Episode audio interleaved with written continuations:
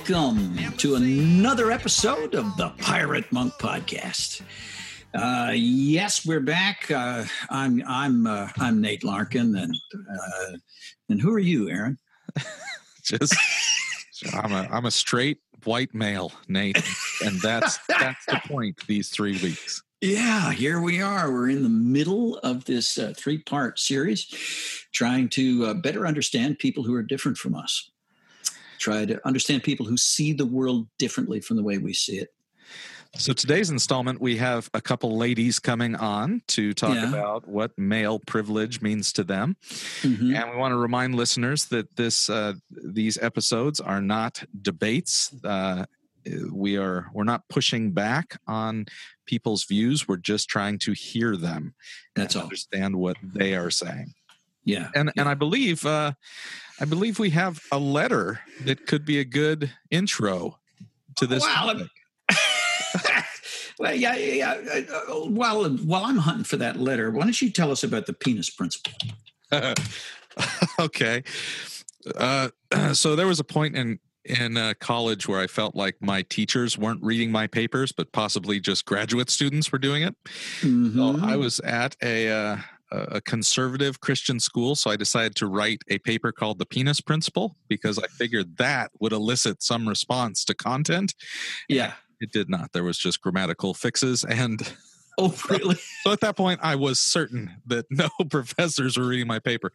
But the penis principle is this, and it's been really important to me uh, because I always thought that I was a, a very female positive kind of guy, that I treated women uh, the way I would treat anyone else. And then I found out I had a problem. When I pictured God in my mind, I pictured him as a man. Right.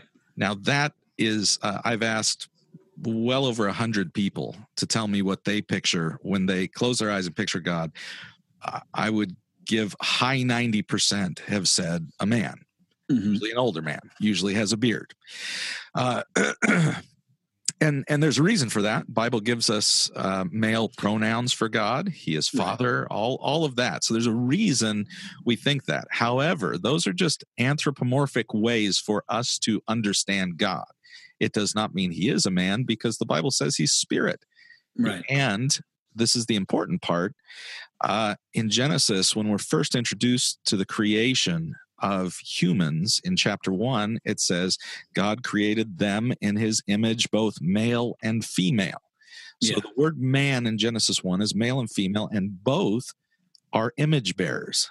In fact, in the New Testament, when Paul talks about this, he says that man was created in the image and glory of God, and woman was made in his glory, but not his image. It's, it does, Paul specifically leaves out the word image when he talks about it because a woman was not made in the image of man. She was made in the image of God. So we're co image bearers. Now, here's what I realized in my life because I saw God as a man. He and I always had something going on that my wife had to come to and through me to understand about God. We both had penises. She didn't Oh. and I realized how much that shaped my my spiritual, my Christian interaction with women. That I really did believe I, as a man, had something to offer that she couldn't experience without me. Yeah. And once I realized, oh, yeah, God God isn't a man, God isn't a woman. The we are created in his image, and therefore women have as much to teach me about God's image as a woman stuff that I don't understand, stuff that I don't tap into as a man, as she can also learn from me as a man. Yeah, yeah. You know, I, remember even as a kid because this is very cultural too. Uh, I would say in the in the world that I grew up in, the church world that I grew up in, uh, most women I think accepted that belief that somehow men were closer to God, or that uh, or that you had to go through a some kind of a male intermediary. Uh, and I, you know, I definitely picked that up in my identity. I remember even as a kid. Uh, be, being just knocked a little bit sideways when when Jesus uh, you know, says over Jerusalem, Jerusalem, Jerusalem, uh, I, you know, how often I would have gathered you uh, as a hen gathers her chicks beneath her wings. And I went, wait, you know, it's so weird because that was a female image. Right. Uh, which and but and, and, I think we have to balance that against. So Jesus did teach us to pray to our Father, uh-huh. but he also was not bashful about using feminine imagery to describe God. Yeah, and and you know what? There are a lot of people out there that have mother wounds, not just father wounds. Yeah. And and the healing comes from God, the perfect parent, not just the perfect father, but that moms were made in his image as well. Mm. And that's a that's a huge deal. It's so important, and I know that that's scary for those of us who grew up in in conservative evangelical Christianity because that's like, what are we? Are we doing the shack thing? Is God a woman now? And the yeah, whole yeah. point is, no, he's neither. He, he is he is holy. He is wholly separate and above and beyond those things, but is the best of all that he created. Yeah, yeah. All right, that's the penis principle. It was important to me. Maybe it'll be helpful to somebody else. I think I I treated my wife better when I thought I had something to discover about God in her.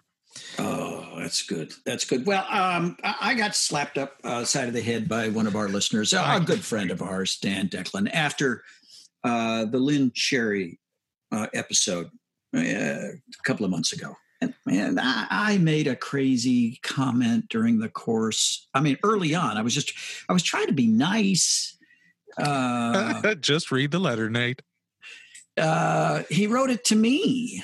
He said, Nate, I got to hand it to you for having the balls to speculate to a woman in this day and age that she would grow up dreaming of being a princess or a wife. I think Aaron dropped not so subtle hints throughout the remainder of the episode that this was being sexist, but in case the point was missed, and regardless of whether it was intentional or not, you were being sexist. Having grown up in a patriarchal family myself, with a sex addict slash womanizer for a dad who regularly exercised his misogynistic tendencies, either vocal or visual, in everyday conversation, and still does, I've had my fair share of foot in the mouth comments myself, so don't feel too bad. I'm sure it wasn't intentional. However, I married a woman who's quite possibly the opposite of all the values my dad demeans in a woman. She's self aware, independently minded, successful, and very conscientious of asshole men in the world who never bat an eye to put a woman down. In short, I married a feminist, which is really a term that simply means equal rights between the genders. Well, having met you guys at the Bear Trap Ranch, having listened to your podcast for years, having read your book, and historically being a Samson myself, I know you didn't intend for this comment to have the effect that I'm sure lots of listeners like myself had. So, just a friendly admonition from a devoted listener to watch what you say to women, or you'll have my wife, among tons of others, to answer for it. I love it. Yeah, yeah. So, yeah, there it is. sexist Nate. Open mouth, insert foot. well, I I think that is a great introduction to this interview, uh, where we are hoping to hear more of the subtle ways that we say and do things that make women feel less than. So let's get right to it. Let's bring these ladies on after a short break and hear what they have to say here on the Pirate Monk podcast.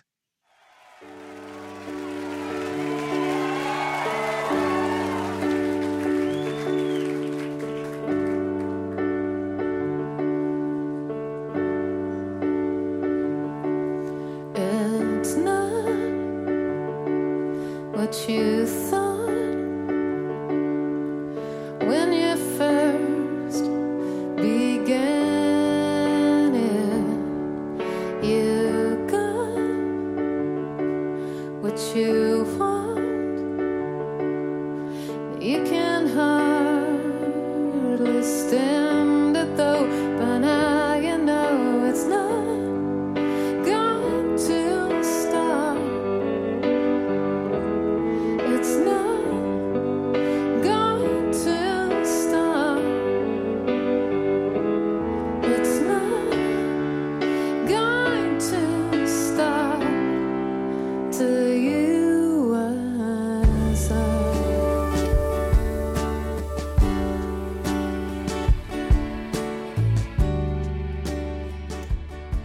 And we are back in the Pirate Monk podcast. Two guests today. I brought I brought one, and Aaron brought one. So we've got uh, two. Ooh, fe- it's a competition now. Krista, don't let me down. Right. No pressure or anything. All right. So I brought my daughter Kristen, who uh, listeners to this podcast met a couple of episodes ago. So Kristen and I are in Tennessee. And uh, uh, uh, who did you bring there, Aaron? I brought my friend Krista, who is a a smart and interesting lady that I've known for what? How long has it been now? About six years. Wow. There you go. I've known my guest for longer. Yeah, Ah, we win that contest. Man, one point to them. They're already they're already turning it into a contest. It's already. So we're excited to have our second uh, installment of two uh, straight white men trying to understand what they do not understand about their whiteness, their straightness, and their manness. So today we are going to be talking about the male privilege part of this. Now, ladies, here's here's kind of how this started. Uh, the word privilege has come up a lot in the last few years, and uh, it is a word I don't particularly like. It immediately makes me feel defensive, and I start thinking of all the ways that uh, I suffer that other people don't, and so it becomes Mhm. like a contest in my mind of okay, is this what we're doing? Who's got it worse? Contest. And I realize that in doing that, I don't actually have any idea what the other person is wanting me to understand. So you guys don't have to. Uh, I mean, you're both representing an entire gender here. So, speaking for yourselves and what you know of other people, I'm just going to throw it out first. What does male privilege mean to you guys, or that you know other people mean? Okay. Um, first? yeah, sure. Um, well, first of all, I want to thank you for admitting the the defensiveness part. I know that when I when I had to come to terms with my white privilege, I sort of I went through this similar thing um, Yes. of sort of putting down that defensiveness and and realizing that it was about understanding where the other person was coming from. And in order to do that, I had to kind of let go of this idea that of my unique problems and all of that. Um, and so I guess for me, that's it. Like it's it's basically things that we deal with on a day to day basis as females that might be normal to us, obstacles that we encounter that um, that men don't. Um, whether it be how we're treated when we take our car in for an oil change, um, how we're treated at work, uh, pay, um, even as I believe as parents, I think that the women are expected to carry much more of the load, and at the same time, uh, same time almost uh, resented for it. So it's kind of this idea of you know you ha- you you must take care of your children, um, but that's going to interfere with your job, and so it's it's it's a really it's a delicate balance. I think that we're we're really great multitaskers, um, and so we juggle a lot, and we and we're taking uh, for granted a lot in that sort of juggling, um, and almost made to be a little bit invisible. Um, at least that's how I have felt in the past when it comes to that. I think invisible would be a good word as far as everything that we do on a daily basis to sort of make the world go round. Because, in my opinion, we kind of do. So, Totally. Krista, what what do you have to add to that? Defining defining the term for us. Defining male privilege to me means explaining to men the set of circumstances that they never have to think about, Mhm. um, the ways in which women are vulnerable in ways that men are distinctly not vulnerable, um, and aligning our lives in a way that is almost a little bit more than just risk management in some places and it depends on what part of the world you're living in it's different kind of risk management in america than it would be in say rwanda but um, even from nothing So- else So tell me tell me a little more about that vulnerability and risk management. I want to I want to understand what that means specifically. Um, well, if you, I'm going to try and limit my comments to my own personal experience and experience of people that I know personally, rather than uh, making broad generalizations or or citing data or anything like that. and uh, in my experience in America, risk management as a woman means being constantly aware of your surroundings, being mm. constantly aware of who you're with and how that that man in particular, but you know how other people around you could potentially harm you. Um, having simple offhanded comments that may not really mean anything um, what's the word malevolent from the person who's giving it but towards me it sounds like something that might be threatening just by the sheer fact that i'm a woman and i don't have as much physical strength as the man who's telling me this thing uh, for example i i did kind of a uh, a group charity run in my neighborhood the other day for a homeless friend of mine and I was asking for clothes for her son. And there was a person, it was on the Nextdoor app, and there was a person in my neighborhood on Nextdoor who said, I don't have any clothes, but I have something else that I can give. Can I just come to your house? And I was at home alone with my three kids at three o'clock in the afternoon. And part of me was like, yes, you know, sure, whatever you can bring. But I had to have this second guessing of this man who wanted to come to my house, who I didn't know, who lives in my neighborhood, to drop something off to give to this family. So I have this tension between, you know, I want to assume that this man has the best intentions for me, but I also want to keep myself safe. And that's a question that I don't think a man would have of another man. And it's not a question that I would have of a woman who was coming to my door. Um, and even when he came and he just handed me a 20, like, here, I had 20 bucks, I'm willing to hand it to this homeless person. He finished it off, he finished off the introduction with, nice to finally meet you. And I had never seen this man before. He lives in my neighborhood, but he finished the introduction with nice to finally meet you. And I had to kind of second guess that with, wait, have you have you been watching me for for some reason? Because I don't recognize you. You next door app says that you live in my neighborhood. And when it's something that to anybody else would probably be harmless and you don't really think about it at all. But me in a position of a woman being not as physically strong as this man, I have to see that as is that is that safe? Like I, I have to at least question it. So the the two areas that you've both brought up are kind of the physical safety awareness, uh, almost an awareness of vulnerability and danger. Mm-hmm. And, yeah, and that's something that I mean, I can say like totally agree with everything she's saying, and it hadn't even occurred to me to say that because I'm so used to it. if that right? makes sense. Yeah. It yeah. It's just, it's the normal for, for us. Yeah, Sorry to I interrupt see. you, but no. Yeah, and, then, yeah. and then on the other side, it's more of the emotional not being seen. You said invisible.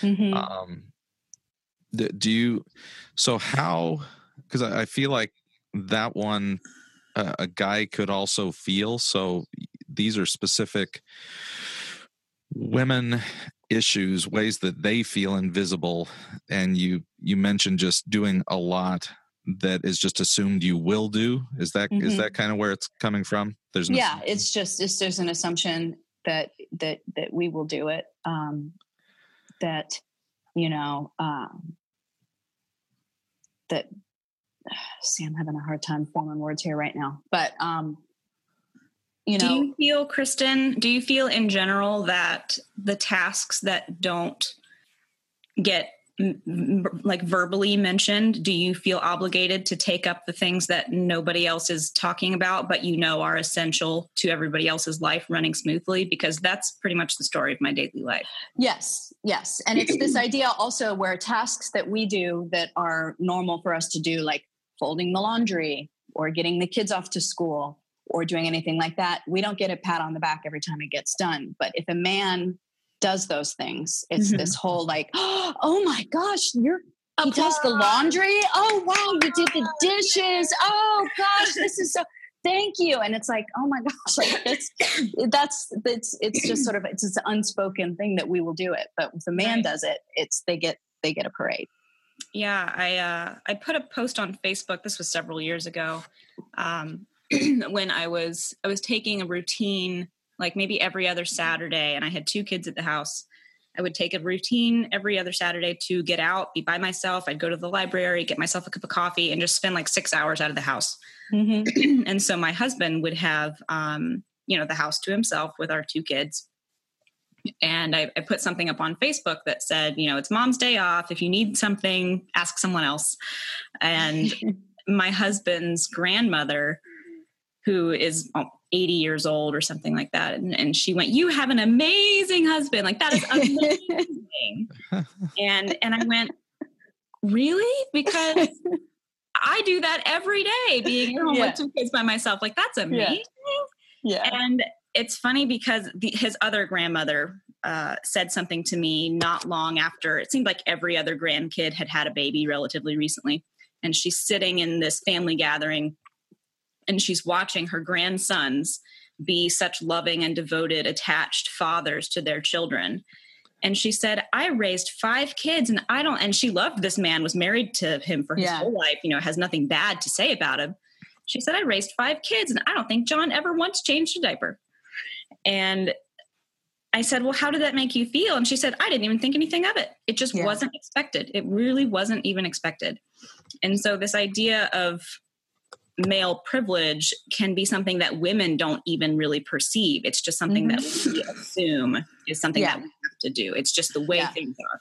Yeah. So, with that being said, how do you see it changing? Because I totally agree with stuff my mom would say. Yeah, that's that's my job to do. That people wouldn't necessarily say as much today. Uh, I I feel like there's a lot more husbands and wives that expect that a guy will change some diapers. So, is it changing or is it the same? Hmm. I mean, I think I think it's collectively. I mean, as a society, we are moving in the right direction. You know, when it comes to gender equality, racial equality, all of that. Are we there yet? No. Are we headed in that direction? Yes, I think we are, and that's why conversations like this are important. Mhm. So, yeah, it's definitely improving, but there's a ways there's a ways left to go. Um, hey, if I can uh, push the conversation into some uncomfortable territory, uh, can you? Uh, uh, I- look, I'm a I'm a 60 year old, uh, you know, overweight white guy. I am not um, anybody's sex object. I don't get I don't get objectified. I don't get hit on. I don't have to um, uh, wonder whether anybody has designs upon my body. I imagine that that's not uh, always your experience. Oh Um, yeah, And um, I, and also, uh, you know, after spending many years as an active sex addict, being really trained and conditioned by pornography and by the sex business to objectify women. Um, frankly, I mean, as awkward as it is to say, uh, you know, those are still impulses that I uh, have to face and uh, uh, deal with myself, you know, between my own ears to Mhm. see the women around me as people and not just as bodies. Mhm. How aware are, uh, uh, uh, how much is that a factor for you when you're out in public or in social situations? I mean, for me, it's a it's a it's a big factor, especially being a. I'm sorry, we've got a singing child up here. Hey, um, when I when I perform, it's big. Um, even just sometimes when I go out, if I if I get dressed up and I feel really attractive, I feel like I look good. There's always part of my head going, "Did I, do I look too good? Did I Mhm. go too far with this? Am I inviting something?" Because we're also fed this idea that if we dress a certain way or if we look a certain way, then we could be asking for sexual assault or we could be asking to be objectified. Um, I had a huge fight, a huge fight with a guy that I was dating several years ago. Who there was a group of girls that came out of a restaurant that we were just eating at with his family, and um, these girls were all young. They were 18 to 20, maybe, and they were wearing these cute little dresses, and they looked adorable and his dad started objectifying them like verbally to him in which case he kind of got uncomfortable and shut up but didn't say anything i got i got very upset Yeah. um, and his defense was that's just how men think they can't help it That's just how it is. Uh, I think he said, and my dad, all the difference between my dad and the rest of the guys is my dad just says what every other man thinks. And that's the that's the only difference, and I kind of admire him for it. And I think that's poison thinking, Yeah. honestly, because it's saying basically that men are slaves to that. And frankly, I think I think that they're capable of more. Um, but but yeah, it absolutely comes up for me. You know, almost anytime I leave the house, in my mind, somehow wondering if I'm being objectified by somebody. I had an interesting conversation with a, a woman that was singing with me at a winery about a month ago. Uh, one of my sons came in with some friends after we were done, and I was holding a glass of wine. And these friends had all gone to a camp that I was the Bible teacher at. And one Mhm. of them was clearly uncomfortable being in a wine bar and seeing a Bible man Aaron with a glass of wine. And I kept I kept noticing him glancing down at the wine even as he was talking.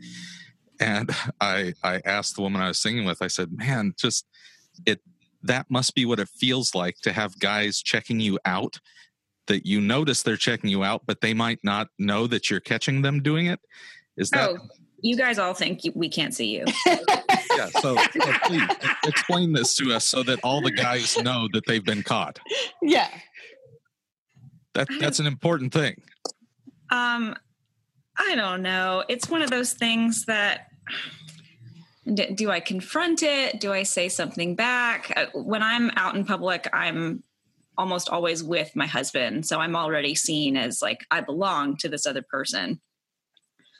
Um, but as far as like when I see somebody checking me out, uh, I guess I don't know if it's my age or not, but I, I'm just at the point where I just let it go. And as long as I'm not in the middle of talking to somebody, like if I'm looking at your eyes and your eyes are going south, I may, you know, I'm up here. But that that hasn't happened to me in a long time, probably because I I, I intentionally don't dress a certain way, partly because I chase three kids around all day, Yeah. partly because I want to be physically comfortable. Like I just don't want to have to have those concerns when I'm out and about. I have enough to worry about. Mhm. So I want to ask a question that's that's uh, risky for me for this conversation. So so be nice. Do it. Uh, Kristen, you're talking about you get dressed up, you're you're looking good. And and Mhm. the purpose is because you want to look good, you want to feel good. Mhm. And then guys thinking, "Oh, she looks good." Like what's where's the line where that's not appropriate? You, you said you guys you want to call guys to be more. So where's the line where it's like yeah of course i'm sure other women think you look good too. There's there's a certain just like that's fine. There's there's something to be said about acknowledging that somebody looks good or even saying that somebody looks sexy. I've, I've got guy friends that'll tell me you look sexy and it's not i take that as a compliment thank you but it's it's the difference. They're seeing me as a human being and they're seeing me as a friend. And i can't i can't i can I, i'm an i'm an empath. I think i might have shared that on the last thing. So i can kind of pick up on a lot of things that people are thinking and feeling. And you can kind of tell when somebody has gone somewhere in sexual fantasy in their head if they're talking to you or looking at you and you've ceased to become a person and you are now an object. Um, there's a difference there's a difference between recognizing somebody as a human being looks good and must feel good and they're glowing and they look awesome. That's great. And i I, I definitely can recognize when women and men are in that element and there's nothing wrong with acknowledging that. But it's it's there's a line between like like my dad said seeing somebody as a human being and seeing somebody as a sex object. Yeah, the um, the thing that comes to mind is when a, one of the people that I follow, um, one of the social media figures, his name is James Fell, and he's a health and wellness expert, personal trainer, weight loss kind of guy, and he's in really good shape because he works out regularly. And he, as a white male, has certain standards that he appreciates in another woman, but he can't really say very much about this other woman who's not his wife Mhm. uh, because it's always going to be taken as I, I'm objectifying you, especially if it's somebody that you don't know. Like I think compliments about your appearance and you look sexy, you look happy, you're glowing. I think those comments really kind of need to be kept within people that we're in relationship with. Mhm. and and at the same time he had this experience at a bar where you know this this guy who works out he's got like biceps and whatever he's at a bar with his wife and some lady up next to him looks at his arm and she goes she like touches his arm like gives it a little squeeze and she goes nice. And part of that is like okay the stranger touched me and it was maybe a little bit uncomfortable but that is not in any way the same as if i this white male bodybuilder made the same kind of compliment against this uh, not against but a compliment to this woman. Because there's just not the same power dynamic currently. Uh, so I, I personally try to keep comments about other people's appearances especially people of the opposite sex like hey you look nice today um, it's always people that are in relation that i'm in relationship with people i'm friends with i try not to really say it to people that are in public that i don't know So that's a that- like that's a really interesting and important point. Um, it's a double standard, but some double standards are legitimate. Where Mm-hmm. I don't know many guys that if a stranger walked up to them and was like, "Dude, you you're rocking, you look," they'd be like, "Thank you very much." Like nothing but good feelings about that. Mhm. And so maybe guys need to recognize that that is not i- i- anything like how a woman would feel if a stranger came up and said the same thing. And so Right. we, can't, we can't apply our experience to a woman's experience in that way. exactly Yeah. Yeah. Okay, good. That was that was important. Good. And I mean, and and yeah, and a lot of that too is what she said. Talk about when we, she talked about risk management. You know, we're going to be, um, you know, there's more of a chance of us feeling physically threatened by Uh-huh. a male. Yeah. Mhm. Especially an assertive stranger who's Mhm. making personal statements. That's Yes, that, that's all kinds of what where do you think this is going okay so we've got now the physical danger the uh, objectification and i, I want to go back to the first thing real quick uh, about feeling invisible not being uh, applauded for things that guys get applauded for. What so it is what it is so how can guys do better? Is it just more acknowledgement? Is it more what what can guys do about that? I mean, I think it can be more acknowledgement and them just doing more, and also not sort of maybe if somebody says, "Oh my gosh, you're so great! Wow, you have an amazing, you know, husband who does all this for you." Maybe the husband steps in and says, "Well, she does it every day." So maybe it's the you know it's it's the acknowledgement too when the compliment when the huge compliment comes to them, they sort of turn the compliment back around to include their partner, to include women Right. um, and then and also just sort of normalizing i think men pitching in more and doing Mhm. more um, would go a long way. Okay. And yeah so i think that's something guys can do and sucking up their own because this goes back to that defensiveness. If a guy's thinking oh i'm supposed to acknowledge all of that well here's all the stuff i don't get acknowledged for. Yeah and, yeah. and then pulling that back and saying wait that's not what this is about. This is about what is what is her need and how can i support her as a person right um, um, I think in this day and age where everybody's kind of bringing their own levels and experiences of victimhood status to the public square, it's important to say uh, it, it's women's turn right now. You know, Mhm. it's not that we're negating that men have been mistreated or men have been raped or men have been underappreciated or, or any of that. I'm not saying that that doesn't happen. I think what women want in this time where we're working out what it means to have male privilege and even ways where women don't even acknowledge it ourselves is we we can't look at men and say shut up sit down. You, know, you don't matter and your experiences don't matter because that's what's been told to us for hundreds of years. Yeah. So what we need to do as women is to explain gently like it's not that we're negating your experience it's that we're just taking time to unload our own and explain how they're different from yours mhm. so what else would you like men to understand about their wives their mothers their friends I think that depends on the men that are in your life and who you are. Uh, I I think the older I get, the less I want to make broad generalizations about what women want, and I want to take time to say, "Here's what I would want." yeah uh, I know in my own marriage, my husband and I have talked about needing to have explicitly clear communication. And part of that is because I grew up in a family culture that was not very valuing of direct conflict solving. You, you, know, like there was always these unspoken expectations, and therefore you have these unmet needs and feelings that don't get acknowledged and struggles that don't get dealt with. And that's because we didn't talk about it. And now I'm married to a man who is almost obsessive about communicating certain things. And and so I've gotten better about speaking up, but I've also had to work with him on okay, this is how you need to listen to me now and take what I'm saying not as an affront, not as an indictment of you as a person, but I'm just I'm just telling you how I feel and really I just need you to listen. I don't need you to fix it.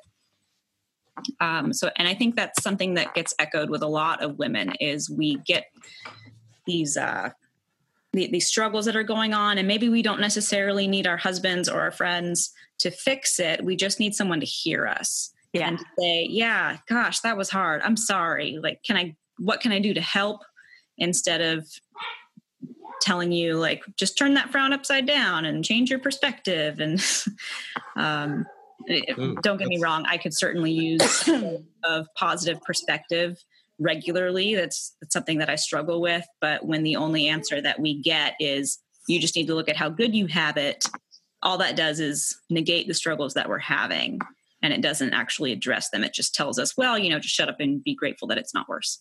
That's a that's a great practical piece of advice though that I I certainly think I overlook and that's asking uh, how we can help asking how we should enter into that conversation instead of assuming.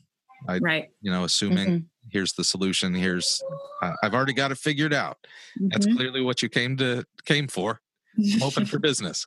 Yep. Just ask. If you're not sure, just ask. Yeah. or if you think you're sure, just ask. yeah. you should ask anyway. Double check. What else for you, Kristen? Um, I mean that that's a big one that she mentioned for sure. The sort of the, the savior complex, you know, I want to call it. Um, also, um, this sort of uh, I feel like sometimes as women we feel this need to constantly explain ourselves um, or justify even apologize everything. for ourselves, justify everything, you know, Absolutely. be like, well, I'm not going to do this because, and then we have to feel like, and I've even seen my mother do this when she, she will help me problem solve and she'll be like well you just need to tell them that you've got this and this and this and or you can use me as an excuse or blah blah blah and i've gotten to the point where i'm like you know what no i'm just going to say no and i'm not mm-hmm. going to explain myself a million different ways up and down but that is sort of what i feel a lot of us women are conditioned to do is to apologize for ourselves when we speak up or when we disagree with somebody it's particularly men. Um, uh, if we feel like we have a different perspective or a different answer, a lot of times the first thing we'll say is, I'm sorry, but or mm-hmm. or we'll downplay our own like this is just this is just you know this is just me throwing something out there but you know and just to try and sugarcoat it as much as possible so maybe my opinion doesn't maybe matter. our voice yes yeah or even i've been in scenarios yeah just just throwing it out there and really you know we've got this we've got uh, input that could be very valuable but a lot of times it gets you know, kind of thrown under. And in order to make ourselves heard, sometimes we feel like we have to sort of meekly put it in there or apologize for it. Or even sometimes I've seen it trick the men into thinking it was their idea. Oh, old strategy. you know, like wow, oh yeah, no, that, that was never a great idea. that never happened. Um, so tell me, yeah. tell me more of where that comes from because I I know a woman that is an apology addict in recovery right now. Uh-huh. So now she apologizes for apologizing constantly. uh, and as she and I have talked about it, like I I really don't get it. I don't understand why she starts with so many apologies. So where does that come from?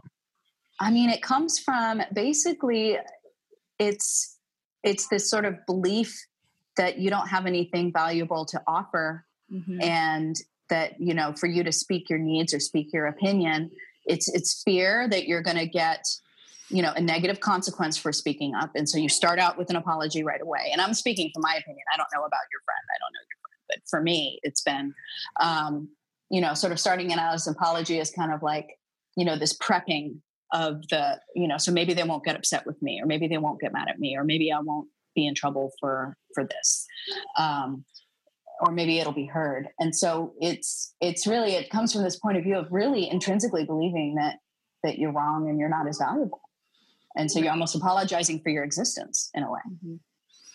I don't know if Kristen, you struggle with imposter syndrome quite as much as I do. Just this feeling that you are constantly unqualified to give your opinion. Yes. And part of that is because I don't have a fancy degree. I don't have a lengthy, impressive resume. I'm a stay at home mom who has a habitual overcommitting problem. we sound very also, similar also a voracious reader and communicator with people. And so when I have something to contribute or when I have an opinion to share, I constantly feel as though I am not qualified to give this opinion because mm-hmm. I don't have a master's thesis on this subject. Mm-hmm. And I don't really think, as far as I understand it, I don't think men struggle with feeling like I shouldn't share my opinion if I'm not a qualified professional, educated person in this field. Yeah.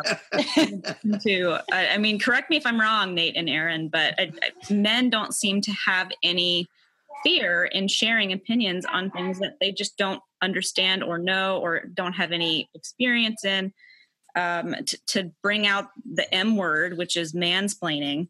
I had a man tell me what my labor pains felt like to my face, told me what my pain felt like in the different stages of my labor. A man, a man. and I, I, I hate to think that there are men running around the world thinking that they can just display their opinions on things without really like understanding them or being educated in them let alone talking about something that he literally has never experienced and never will and as a woman i constantly feel apologetic about things that i have read about things that i have tried very hard to understand and i constantly feel underqualified to talk about those and yet there's this man who's trying to tell me what my labor pain felt yep. like so do you think that came from uh, did that come from specific things that happened throughout your life, or did it just come with the woman package? Um, probably both. I grew up in a family that repeatedly told me that if I if I had feelings, they were wrong, and if they weren't wrong, then they didn't matter. that my perceptions were often twisted, and oh well, you just don't know as much as I do because I you're a kid and I'm an adult, and that is true to a certain extent, but it was to the degree that I pretty much constantly questioned my own perceptions and understandings of things. And now that I'm almost 30, I'm finally starting to trust my own intuition and speak up when I have things to contribute, but also on the same side of the sword, you have to be willing to say, oh, okay, well, I was wrong and not take it as an affront to my identity. Um, and that's something that I think everybody has to walk. But uh, as far as like, was it a was it a female thing? I know I was definitely told multiple times that I was bossy, that when mm-hmm. I when I t- tried to wrangle group projects, which I've always hated group projects for this reason, when I see clear direction and I say, let's go this way, I was told that I was bossy when really I just saw that there was nobody stepping into leadership and that needed to happen. Yeah. Whereas I don't think boys are generally told, don't be bossy women are told that they need to take a back seat and let the leaders run things but when a woman steps into leadership she gets told that she's bossy. And that kind of plays into the whole concept of doubting your judgment and doubting your qualifications to speak on things. Hmm. yeah. Yeah. It's that whole uh, a man is just a strong leader and a woman's a bitch that mm. whole yeah. yeah that's all we are. Yeah that's hard. I i can it seems like that might be harder in America where we haven't had as much female leadership. I mean, England has had, you know, female prime ministers and a lot of other countries had. Yeah. So uh, I think maybe we're behind the curve on that a little bit, feeling comfortable with women leaders. What do you think? Yeah. Uh, I would say I would love to see more more women leaders, qualified women leaders, obviously, not just, you know, somebody with the right. with the parts. But and and the thing is that they really they really are. I think that we're headed that direction. I think with this next. I mean, I've, I know I've seen here in the local elections here in Maury County, Tennessee, where I live, a number of women ran um, just here for local offices, and not all of them won, but several of them did, and it's pretty exciting, especially because this has been such a conservative area to see to see that tide sort of starting to change. Mm-hmm. So I do have I do have faith that we're getting there. Um, so I don't want to be just like bitching about it. So, but it does require, as far as the women leaders, it it just it not only requires a change in mindset, but it requires women to get out and vote, right? Really, and to run um, and to step up. And for and a part, a lot of this is us sort of shedding that apology mentality and just saying, well, that's too bad. Uh, this is what we're doing, and we're going to do it. And you know, we've got the numbers, so it can be done. I do believe it so a lot of this conversation seems like men just need to be more aware and offer invitations into things uh, because some of what you both have explained i'm i i'm thinking nah, I, I don't feel like that or christy even the way you described yourself totally made me sad the whole imposter stuff you were talking about because that's not how i see you at all. But what's required is me to understand that and then to invite you in uh, to give those opinions and to have those thoughts. That and yet when you do that at church i feel incredibly scared and unqualified to contribute. You have invited me and i thank you so heartedly for saying hey krista what do you think about this and it's always this super touchy topic that i'm afraid to wade into in the public sphere um, and, okay. and that's been good for me but it is also terrifying okay so you're not telling me to stop inviting you no not okay. telling you to right. stop Just... i'm saying i i might need to wait around and with knee deep for a bit and uh, and maybe one day i'll i'll share my my thoughts unapologetically thank well, you for being a part of that oh it is my honor well, Nate, as we're getting close to needing to wrap this segment up, do you have any other questions or thoughts you want to throw out there? Because, you know, you've been so boisterous up until now. well, you know, I I've just recently become uh, aware of how um, yeah how how sexist I really am. Um, you know, I think I've told uh, the audience this before that, you know, my wife has said that what has wounded her most deeply during our years of marriage was not even my sexual betrayal, my unfaithfulness, so much as the condescending way that I have treated her. Just this, just kind of this, uh, and, um, that saddens me. And also, as I have walked, you know, started to walk away from that uh, conviction of superiority and sought my wife's advice and listened, uh, I've got to admit uh, the decisions that we've made together have tended to be better than the ones I made just on my own. Um, and I'm sad that uh, I was given a, a picture of the family, a version of the family in the church that I was raised in, that um, in its you know its definition of roles uh, led me to believe that I was going to be the smartest guy in the family, and that I should just go ahead and make all the decisions. Mm-hmm. Uh, it, it uh, that that turned out not to be good advice. I don't even think it's sound biblical advice, but uh, that was the perspective we had. And uh, so, anyway, I I, uh, I really want to uh, see and value the women around me, my wife, my daughter, my daughters-in-law, uh, and the women that I encounter every day in church and in the public square as uh, as my equals, those fellow believers as uh, you know sisters in Christ, uh, and um, I'd like to become a little bit less of an arrogant asshole. I'm sure there there are 12 steps for that, and that's got to be step one.